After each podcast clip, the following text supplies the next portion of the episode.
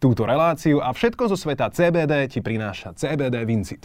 Milí priatelia, dnes sa budeme rozprávať s najúspešnejším slovenským kanoistom, 10-násobným majstrom sveta a trojnásobným olympijským medailistom Erikom Vlčekom. Vitaj, ďakujeme, že si sa na, na nás našiel čas. Ahoj, ahoj, Šimon, čau.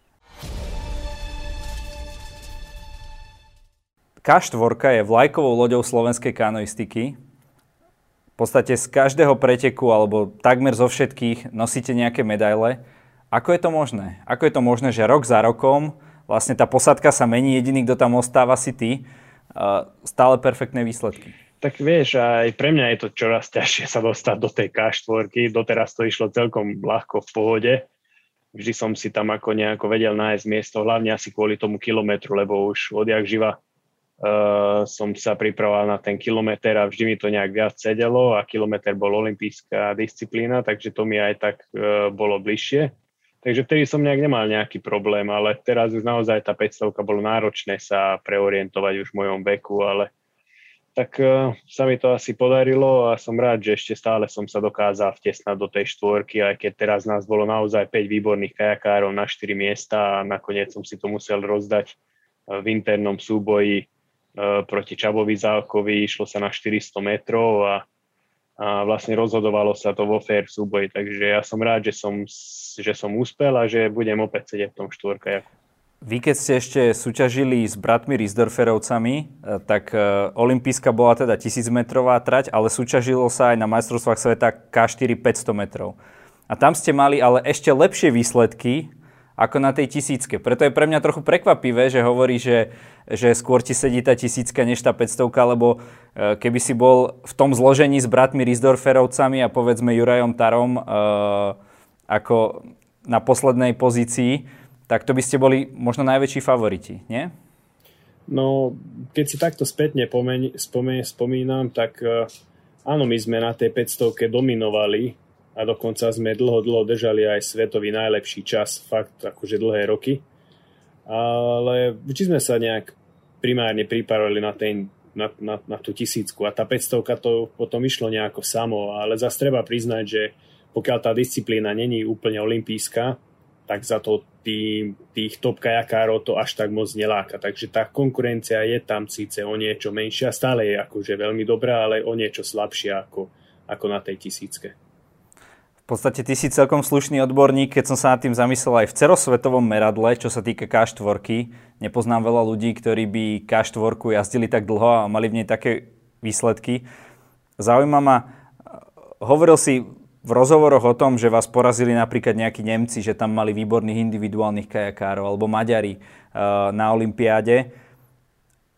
Koľko je ten toho, percent toho úspechu o tom, že individuality, a koľko tá zohranosť. Lebo naozaj vyzerá to, že Slováci v tejto disciplíne majú veľmi dobré výsledky, aj keď si trúfam povedať, že čo sa týka tých individualít, tam neboli vždy tí najsilnejší, boli, bo, v, v ostatných lodiach boli silnejší borci.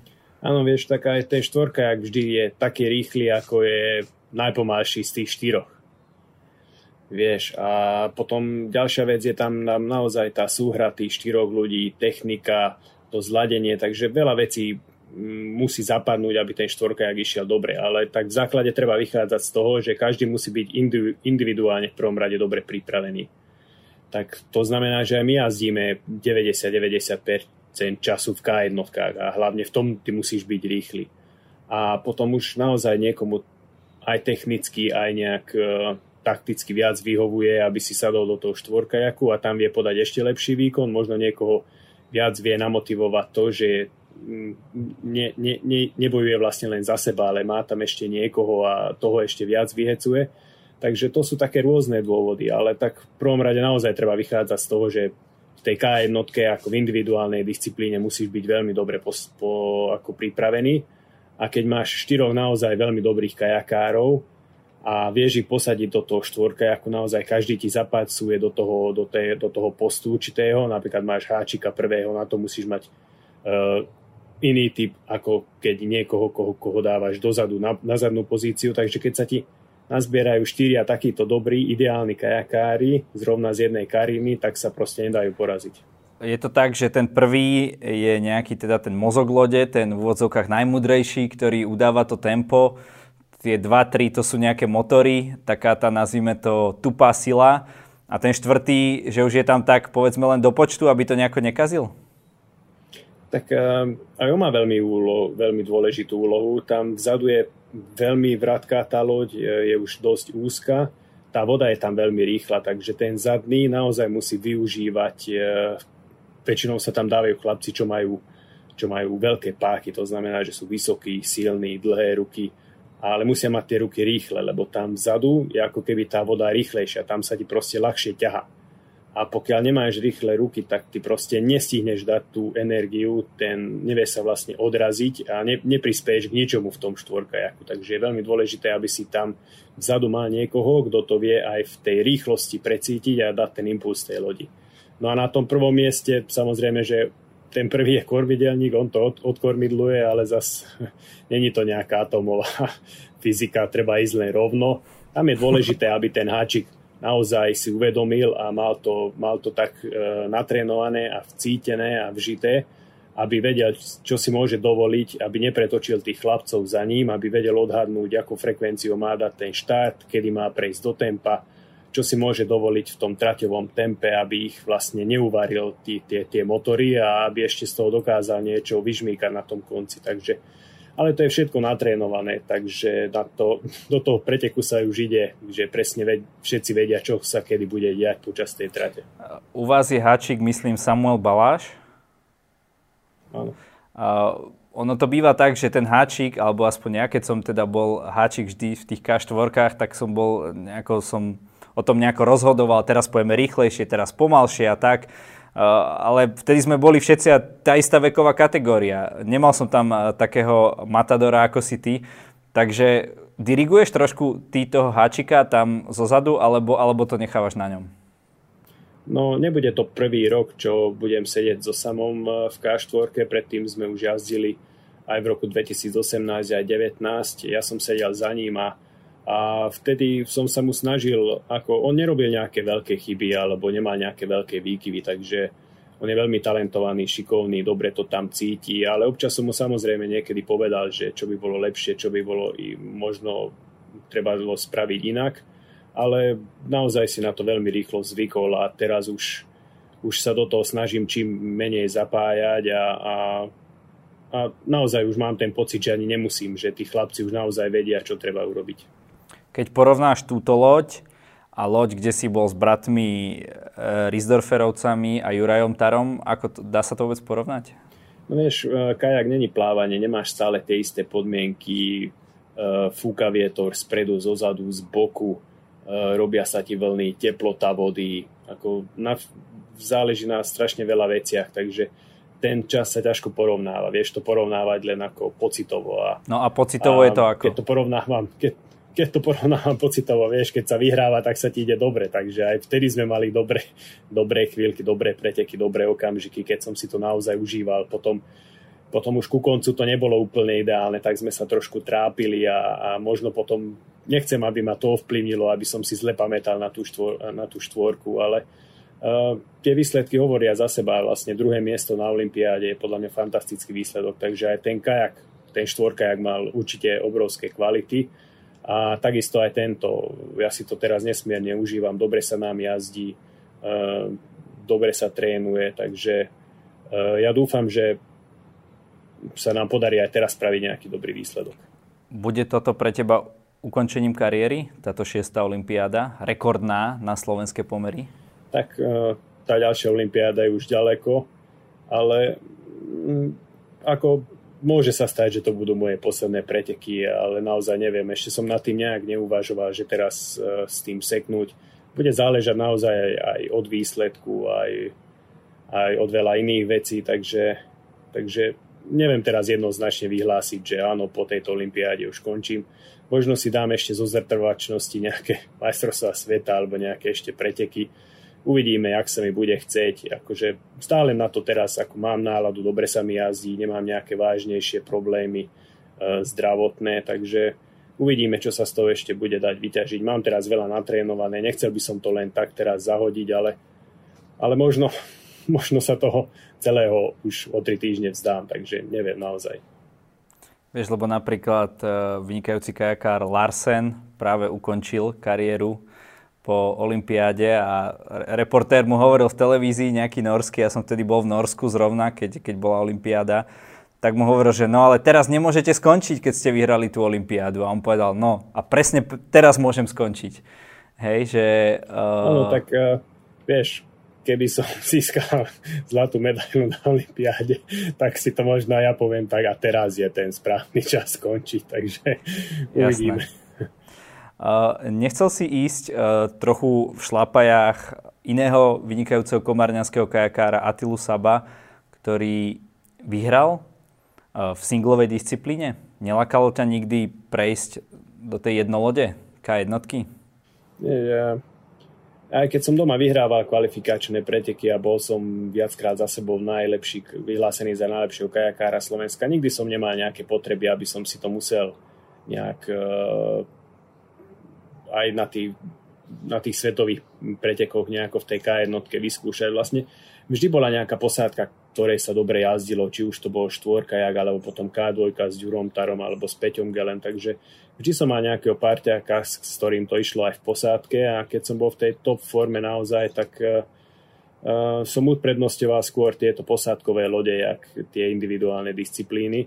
No a teraz myslím, že už je na to trošku neskoro, takže, Jasné. takže tie najlepšie roky som, nechcem povedať, že prepásol, ale venoval som ich skôr v tých uh, posádkových lodiach.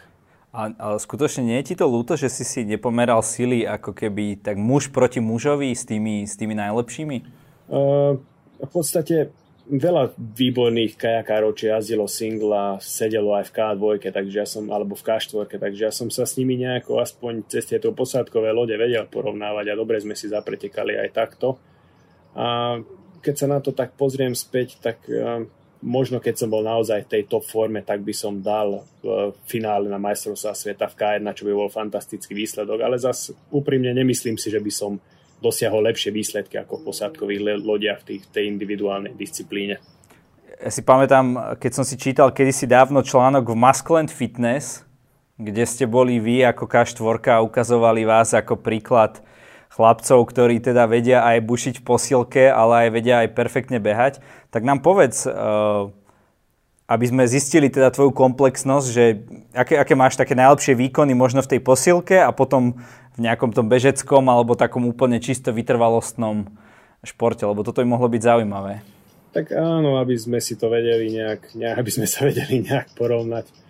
Uh, Neviem, kanoistika je dosť náročný šport, e, čo sa týka, že musíš ty byť aj silný, aj vytrvalý, aj techniku mať dobrú, aj cítiť tú vodu, takže je to naozaj komplexné a my sme veľa času trávili tým, že sme veľa behávali, veľa sme plávali, veľa sme cvičili v posilovni, tak ja neviem, ja keď som bol možno najsilnejší, tak som možno dával v tlaku na lavičke nejakých 150 kg, nie sú to nejaké ohromné čísla. Uh, potom počet, ja neviem, z hybov som spravil 44, mám najviac hybov. 44 z hybov akože poctivých? Áno, poctivých, 44 z hybov. Uh, bol som, teda som, neviem či momentálne teraz, ale vedel som sa vytiahnuť s 55 kg činkou uh, okolo pása. Ďalej neviem, v behu som bol, vedel dať 5 km za, za 17 minút 1500 som možno mal okolo 4, 4 minúty 20. Mm, čo také ešte pre porovnanie? No, to je asi také, také základné, to sú také základné asi veci. Možno ešte nejaké plávanie, ale neviem, či, či si bol aj na toto talent. Plávanie som mal skôr vydreté, tam som nebol úplne ten technický typ, ale bol som schopný stovku dať za minútu 3. Uh-huh. Uh, ty hovoríš, že možno po Olympiáde by si teda ďalej pokračoval, že máš natrénované, chceš to ešte nejakým spôsobom pretaviť do nejakých výsledkov. Veľa kajakárov skončí preto, alebo kanoistov všeobecne, že majú nejaké zdravotné problémy, či už ramena, kríže a tak ďalej. Uh, tebe sa toto nejakým spôsobom vyhlo, alebo ak, ak, ako to máš? Tak um, mne sa to dlho vyhýbalo, Našťastie naozaj nemal som nikdy nejaké problémy ani s ramenami, ani s ničím iným. A keď sa vyskytli, tak, som, tak sa to rýchlo ako odstránilo, buď nejakými inekciami alebo nejakou rehabilitáciou, takže nič také závažnejšie, ale ale pred rokom a pol som si zlomil nohu vážnejšie, ako to už bolo, to už bolo také serióznejšie zranenie, z ktorého som sa musel trošku dlhšie do, dostávať a, a vtedy to bolo dosť nepríjemné, lebo tak mm, všetko bolo zatvorené, bola pandémia, ja som doma ležal so zlomenou nohou, takže vtedy to nevyzeralo všetko úplne rúžovo, ale tak povedal som si, že ešte do toho dám všetko, ešte vyskúšam, čo sa z toho dá vyťažiť. Obetoval som tomu strašne veľa času, veľa tvrdých tréningov, pracoval som na, na sebe. Ako mal som ten cieľ naozaj ísť na tú šiestu olympiádu, to som si ešte chcel splniť a povedal som si, že to ešte naozaj skúsim a, a, a vyťažím z toho, čo sa dá. A našťastie sa mi to podarilo, takže to teraz naposledy zažívam asi také, také najťažšie skúšky a také najťažšie obdobie. Aká je to pre športovca motivácia ísť nie na 5, ale na 6 olympiád? Ja chápem, je tu nejaký slovenský rekord, ale predpokladám, že o ten ti až tak úplne nešlo. Nie, samozrejme, ako už 5 olympiád je fantastické, takže keby som skončil s 5 olympiádami, tak môžem, si myslím, že mám úspešnú kariéru a, a môžem byť, môžem, mám, mám sa za čím obzrieť ale, ale tá šeska bola naozaj niečo, čo ma, čo ma ešte lákalo a motivovalo a videl som, že je tu šanca aj, aj na úspech, e, nielen ísť tam ako na výlet a, a zúčastniť sa 6. olympiády. To ma potom už po tých 5 olympiádach nejak moc nelákalo, aj keby to bola rekordná šiesta, ale, ale tým, že tam je ešte aj šanca na, na fakt dobrý, kvalitný úspech a mám, mám okolo seba troch ďalších dobrých kajakárov, s ktorým sa dá spraviť fakt kvalitný štvorkajak, tak to je ešte taká, taká perlička, že áno, preto to sa to ešte oplatí naozaj makať a, a, a vydržať a vytrpieť si tie, vlastne ten, tie, tie, tie záverečné ťažké tréningy. Máš nejaký športový vzor, v zmysle či už kanoista alebo z iného úplne odvetvia? Niekto, kto, ku komu si vzhliadal počas tvojej kariéry? Tak samozrejme, že, že sledujem aj ostatné športy a a v mladosti sa mi veľmi páčil napríklad Michael Jordan, potom to bol Roger Federer, vo formuli som fandil uh, Michalovi Schumacherovi, Michaelovi Schumacherovi a, motorkách Valentino Rossi, takže mal som aj ja tých svojich obľúbených športovcov. A boli to teda vždy títo šampióni, hej? Každý vo svojom uh, odbore.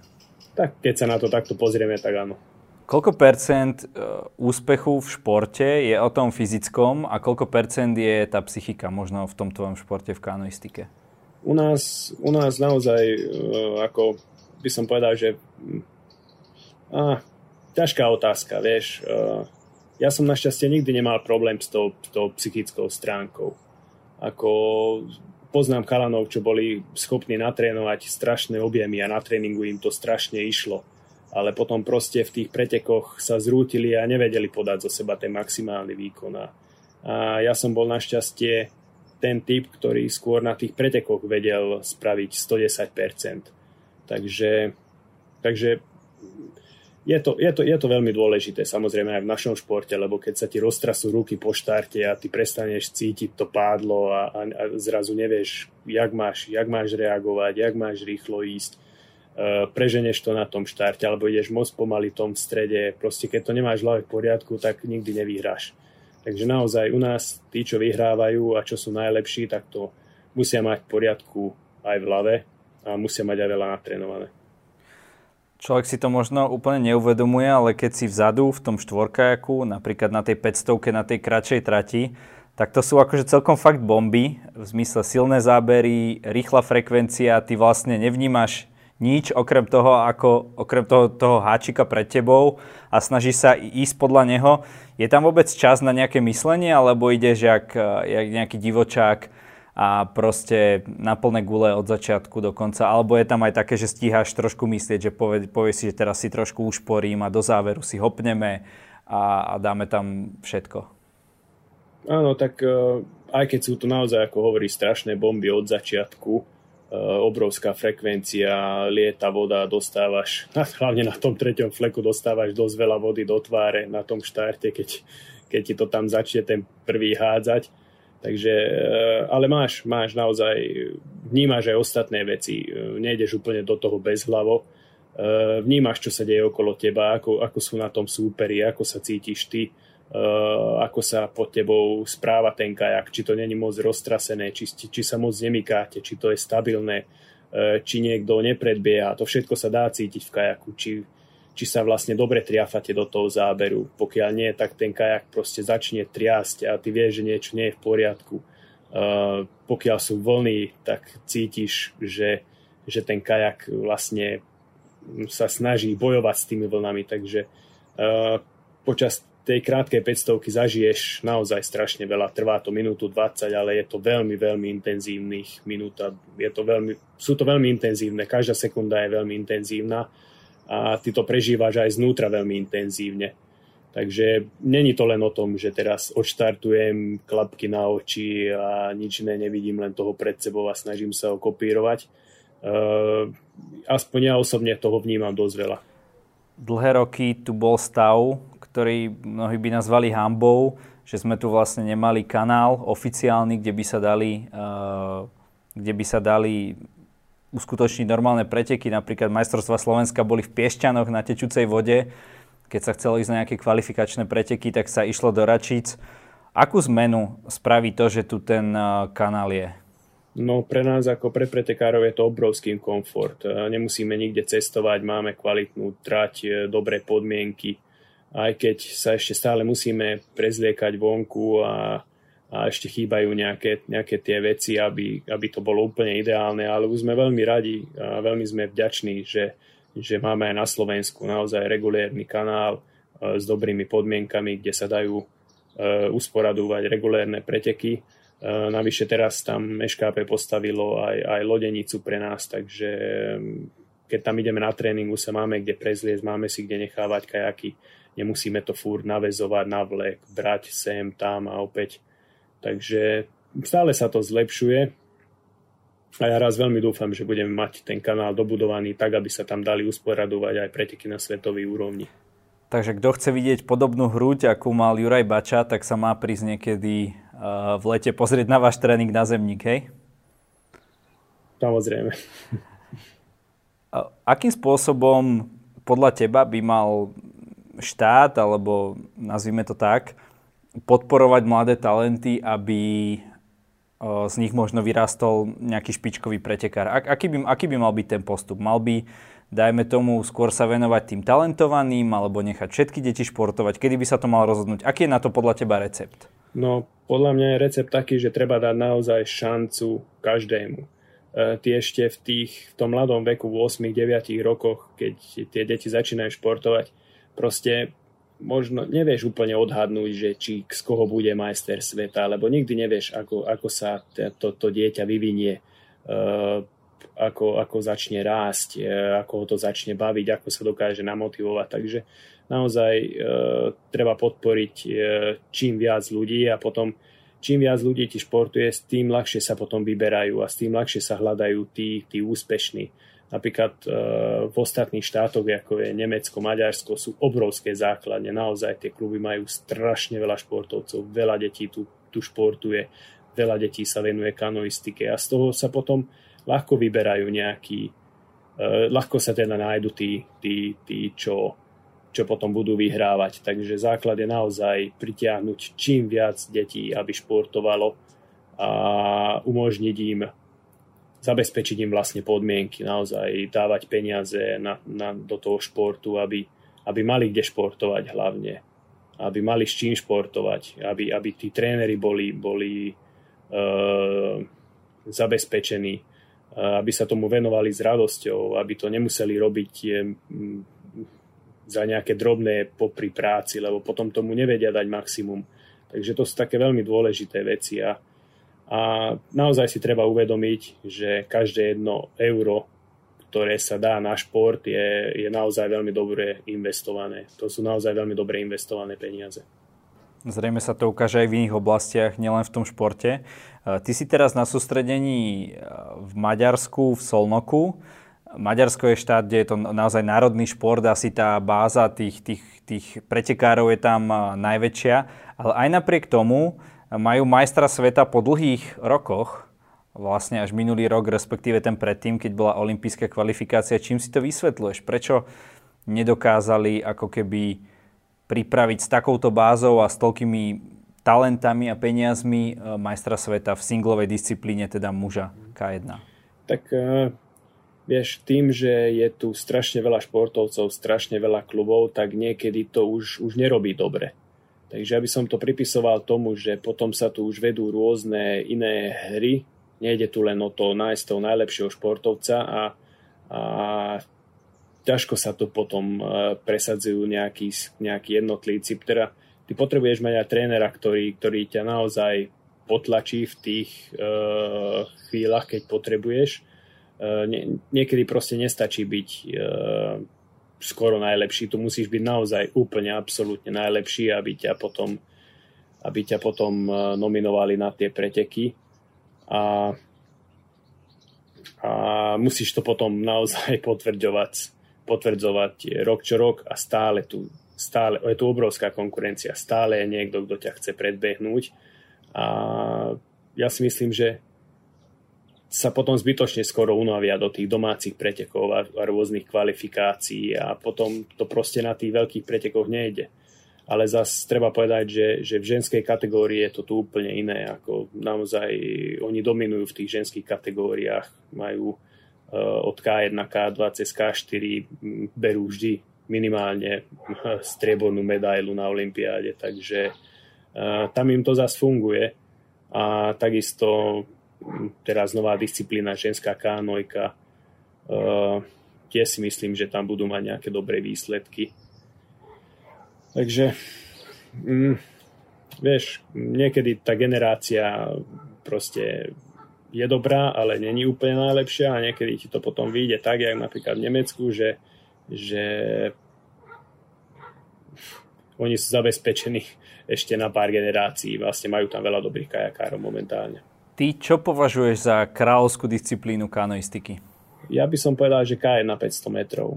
To je naozaj pre mňa taká kráľovská disciplína. Zatiaľ to nie je olimpijská disciplína, ani nebude vola, kedy to bola. Mne sa, mne sa to ako páčilo naozaj najviac, lebo Eh, tam trebalo všetko zosúľadiť. Eh, dobrý štart, prejsť rozumne do toho traťového tempa, nezbytočne dlho a potom ešte buď vydržať, alebo ešte dokonca pridať v tom závere. Takže pre mňa to bola vždy taká top disciplína. Keby bola, možno ešte aj ja by som robil tento šport profesionálne. Takže súhlasím som. Súhlasím určite, ale neobávaš sa toho, že vieme, čo to spravilo s tým, že K1, K1 500 teda nie je na Olympiáde, keď dostaneš nejaké skvelé umiestnenie, ako napríklad Peter Gele, bol druhý na svete, hej, neskutočný výsledok, tak nemal z toho žiadne extra ani, ani financie, ani pozornosť, ani nič. Takže je veľmi dôležité, ktoré sú tie olympijské disciplíny. Neobávaš sa, že kanoistika vymizne z olympiády? Lebo už sa hovorí o takých tendenciách. E, ten počet športovcov je obmedzený, tlačia sa stále nové športy. Ako to vidíš?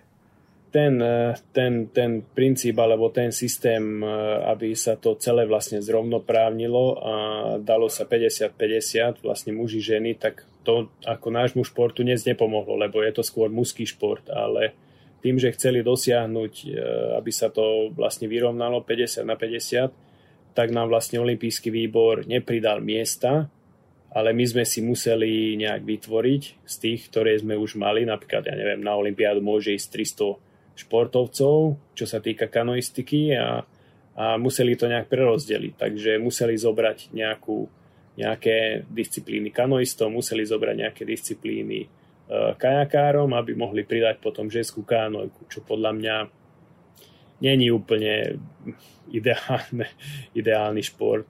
Ale tak, takáto je situácia a, a potom áno, neuberá sa to tým správnym smerom. Ako ne, nepáči sa mi, že stále menia tie disciplíny, ako keď zmenili uh, tú kilometrovú trať na tú 500-kovú.